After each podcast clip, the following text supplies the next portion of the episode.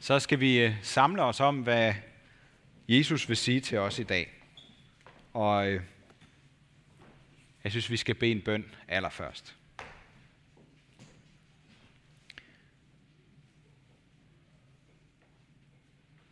Jesus, tak fordi du siger noget til os. Fordi du også siger noget sandt. Du siger noget skarpt og direkte fordi du ikke er ligeglad med os. Lad os få øje på håbet bag de hårde ord i dag. Og jeg beder for børnene, både de store og de små, og dem midt imellem, vil du også være med dem og give dem noget med fra i dag. Vi beder om din ånds hjælp til at forstå, hvad du vil nå os med på den her dag. Amen. Det gode og hellige budskab, som vi skal lytte til i dag, som vi er blevet betroet, det er fra Matteus evangeliet, og det er fra kapitel 11, jeg vil læse nogle vers, hvor der står sådan her. Men hvad skal jeg sammenligne denne slægt med? Den ligner børn, der sidder på torvet og råber til de andre. Vi spillede på fløjte for jer, og I dansede ikke. Vi sang klagesange, og I sørgede ikke. For Johannes kom, han hverken spiste eller drak, og folk siger, han er besat. Og menneskesønnen kom, han både spiser og drikker, og folk siger, se den froser og dranker, ven med toller og syndere. Dog, visdommen har fået ret ved sine gerninger. Da begyndte Jesus at revse de byer, hvor de fleste af hans mægtige gerninger var sket, fordi de ikke havde omvendt sig. Ved dig, Korasin. Ved dig, Bethsaida, for hvis de mægtige gerninger, der er sket i jer, var sket i Tyrus og Sidon, havde de for længst omvendt sig i sæk og aske. Derfor siger jeg jer, det skal gå Tyrus og Sidon tåleligere på dommens dag end jer. Og du, Capernaum, skal du ophøjes til himlen. I dødsriget skal du styrtes ned. For hvis de mægtige gerninger, der er sket i dig, var sket i Sodoma, havde den stået den dag i dag. Derfor siger jeg jer, det skal gå Sodomas land tåligere på dommens dag end dig. Amen. Ah, hvorfor skal du også altid ødelægge det hele? Du kan da heller ikke finde ud af noget som helst. Du er et håbløst tilfælde. Det er bare sådan tre hurtige eksempler på, hvordan vi kan komme til at møde andre med hårde ord. Men er det på samme måde, når Jesus bruger hårde ord? Det skal vi prøve at kigge nærmere på i dag.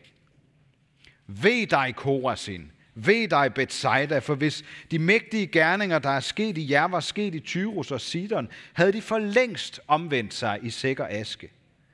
Og Jesus bliver ved. Derfor siger jeg jer, det skal gå Tyrus og Sidon tåligere på dommens dag end jer. Og du, Kapernaum, skal du ophøjes til himlen. I dødsriget skal du styrtes ned. Hold da op. Hvordan, øh, hvordan reagerer man lige på sådan nogle ord? Vi ved jo ikke helt, hvordan jøderne reagerede dengang, og så alligevel, for der er sådan flere eksempler på, at, at de begynder at sige noget igen. Det er jo sådan, vi gør det helt naturligt. Når nogen kommer med nogle hårde ord til os, så bliver vi enten ked af det, eller så bliver vi, bliver vi vrede, og så siger vi noget igen. Men vi ved i hvert fald også, at der nok er nogen, der har hørt de her ord, som så senere stod og råbte, korsfest ham til påskefesten et par år senere. Selvom vi nok alle har det svært med hårde ord, så er der altså meget stor forskel på dem. Og det er der også uafhængigt af vores reaktion. Måske var der også dengang nogen, der gav Jesus ret i hans sammenligninger af tre jødiske byer og deres befolkning, og så hedningebyerne Tyrus og Sidon og Sodoma, der i årtusinder havde ligget på bunden af det døde hav, som et skræmmende eksempel på forfald, gudløshed og fatal skæbne.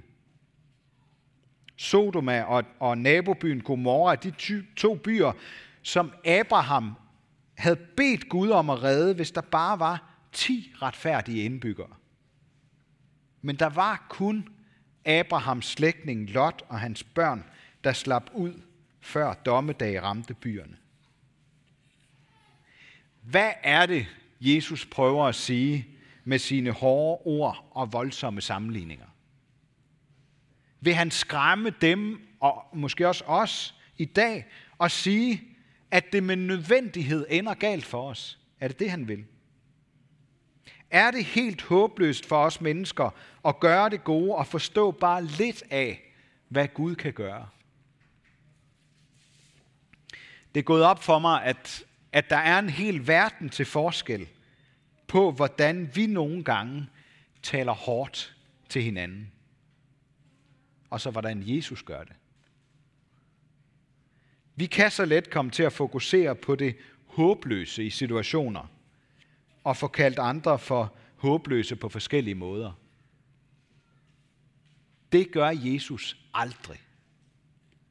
Og grunden til, at jeg kan sige det fuldstændig klart og tydeligt, det er, at Jesus altid har en omvendelsestone i sine ord.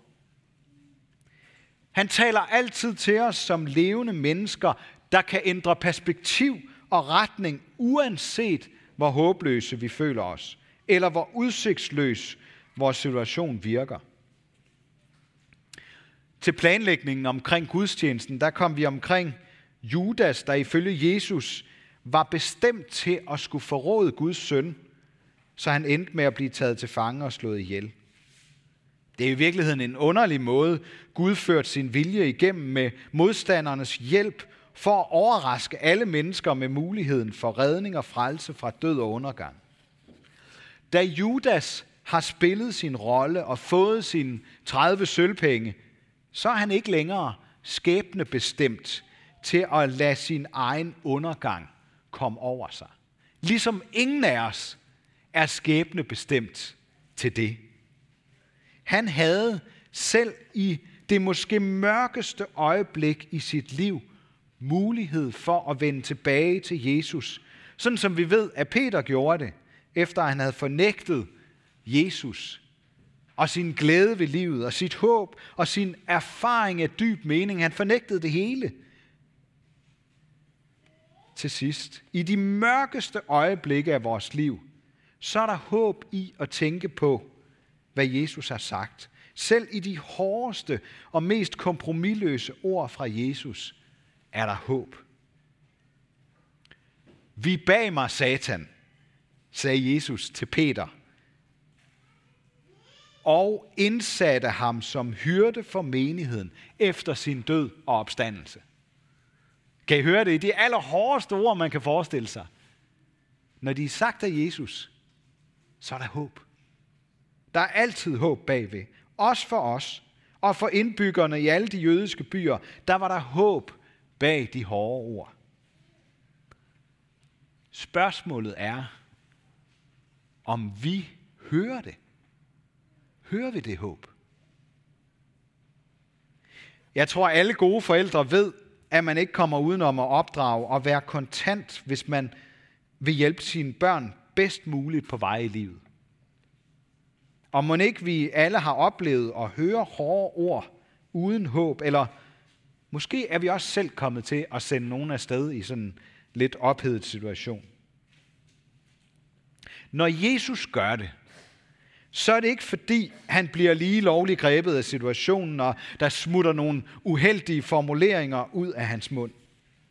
Vi må stole på, at han i modsætning til os altid vælger sine ord med omhu og siger dem i kærlighed og med håb. Forældre skal aldrig få deres børn til at føle sig håbløse. Men vi skal nogle gange være kontante og bruge bestemte ord og måske endda advarende eksempler, så vi åbner vores børns muligheder for at vælge det gode frem for det onde. Sådan er Jesus også over for dem, der følger ham. Vi må gerne få børn til at undre sig lidt mere, få hinanden til at undre os lidt mere og kræve lidt mindre. Det er der altid, og i den grad i vores tid, vi lever i nu, tror jeg, der er utrolig meget brug for, at vi tænker lidt anderledes om det. Fordi vi er så vant til at få så mange muligheder foræret, uden at skulle kæmpe for dem. Vi har som mennesker, uanset alder, en tendens til at vende os til alt det gode og glemme og undre os over Guds gaver. Den utaknemmelighed udstiller Jesus i dag ved at sammenligne de jødiske byer og alle de under, de har fået lov til at opleve, med andre byer, hvor man ikke er vant til den slags. Jeg synes, jeg kan genkende et mønster her. Mønstret, når jeg taler med mennesker, der ikke har været bevidst eller personligt troende hele deres liv. Der er langt flere spørgsmål og en grundlæggende undren over Gud og hans rolle i vores verden. Og derfor er jeg også så glad for, at vi igen her til efteråret inviterer til alfakursus her i kirken, hvor man netop kan få lov til at undre sig og stille alle de der spørgsmål og blive lidt barn igen på den gode måde. Det er som om vi med tiden helt automatisk bliver bedre vidende og tager vores identitet som Guds børn som en selvfølge. Og noget, der giver os krav på et bestemt og måske mere bekvemt liv. Jeg elsker, når jeg møder voksne, hvor deres indre lejerbarn har overlevet både alder og uddannelse og voksenlivets erfaringer. Lidt på samme måde glæder jeg mig over, når kristne Guds børn ikke kan lade være med at undre sig.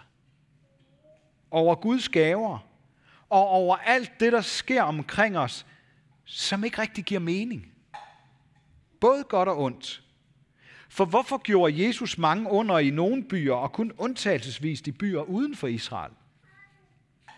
Jeg kan jo godt komme med den begrundelse, vi kan læse flere steder i Bibelen. Gud ville først fortælle de gode nyheder om evig frelse til sit eget folk, og så derefter til alle andre folkeslag.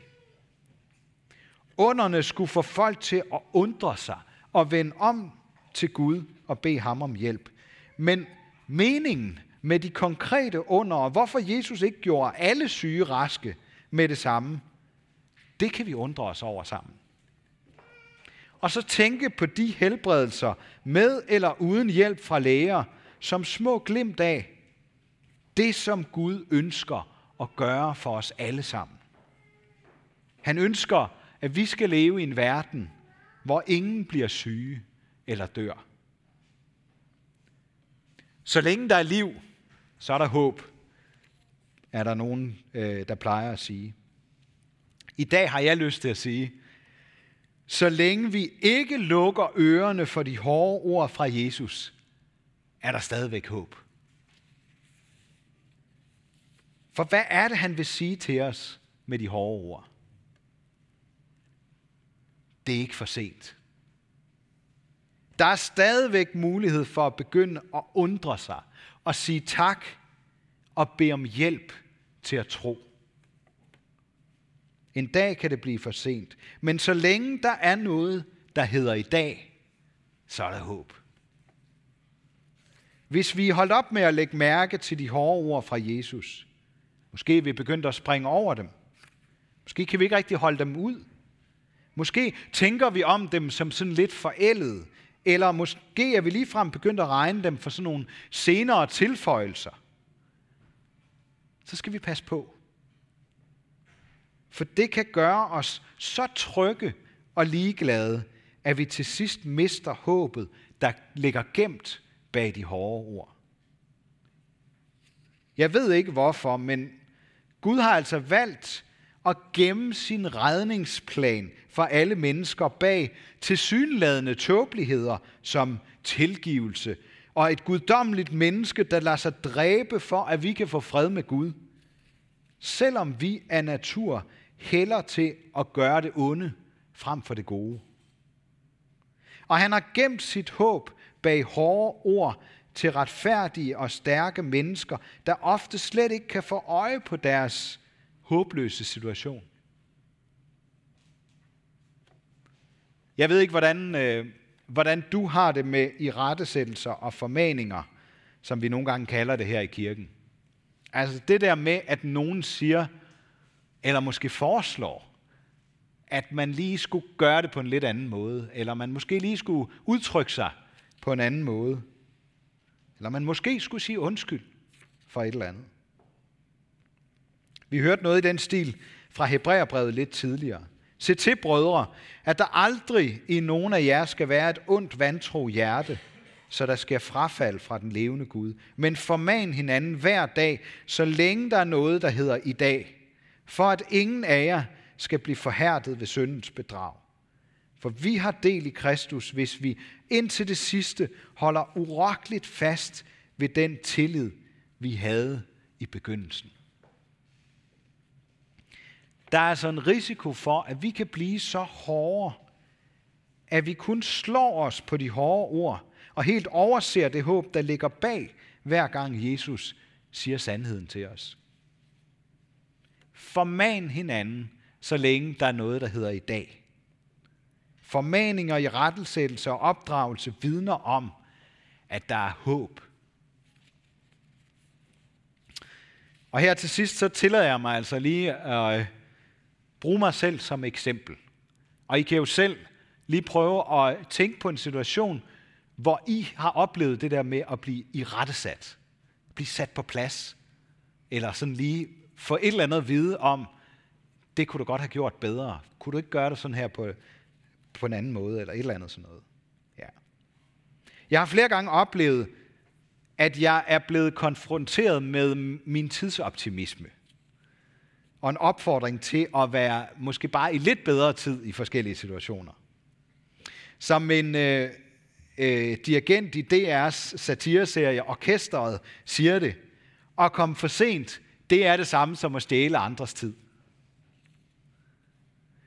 Min første reaktion, du kan jo sidde og tænke over, hvordan du reagerer, når du bliver i rettesat. Min første reaktion, det er, at jeg bliver simpelthen så træt af at høre på det.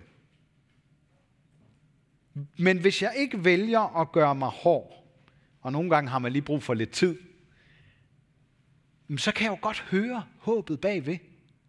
Det, altså, for hvis dem, der siger det til mig, havde opgivet mig som et håbløst tilfælde, så ville de jo ikke forsøge at råbe mig op. Måske er der noget, jeg godt kan arbejde på og ændre. Selv for mig er der håb om at blive bedre til at være i god tid. Og selv for de mest hårdhjertede er så er der håb om, at vi i tide hører det helt utroligt befriende håb bag Jesu hårde ord til os i dag. Det er jo ikke alle, der får lov til at i rette sætte, vel? Men de mennesker, vi har tættest på, dem skal vi altså give lov til det. Og for alt i verden skal vi blive ved med, eller begynde på, at give Jesus lov til at gøre det. For selvom vi alle går verdens undergang i møde og nærmer os vores egen sidste dag på jorden, så er der råbt et håb ind i vores verden, der ikke vil holde op med at runge, så længe der er liv. Og som vi kan høre, så længe vi åbner vores ører for Jesu ord. Og det er håbet om, at Gud kan blæse sit evige liv ind i selv det mest hårdhjertede menneskes indre. Så længe vi undrer os, så er der en åben sprække ind til vores sjæl. Kun så længe vi åbner os. Eller lad Guds ånd få lov til at åbne os op. Okay, til dig, der måske stod af i prædikenen undervejs af en eller anden årsag, hør den igen senere. Den er blevet optaget. Eller, eller også, begynd helt enkelt med at undre dig lidt mere. Find noget, stort eller småt, som du kan sige tak for. Sig for eksempel tak for de mennesker, der har modet til at tale dig imod, når du ikke er den bedste version af dig selv. Eller du er i gang med at gøre noget, der ikke er godt for dig. Sig tak for dem. Og del dine spørgsmål og frustrationer med andre. og del dem med Gud. Og lyt, lyt, bliv ved med at lytte, insisterende efter håbet bag de hårde ord. Og det vil jeg gerne love jer, der er altid håb bag Jesu ord, lige meget hvor hårde vi synes, de lyder. Ellers så kommer snak, udfordrer mig på det. Øh, det vil jeg gerne stå på mål for. Lige meget hvad Jesus har sagt, så er der altid det her håb bagved. Nogle gange kan vi ikke få øje på det. Så kan det være, at vi skal hjælpes lidt ad. Bliv ved med at lytte efter håbet i Jesu ord.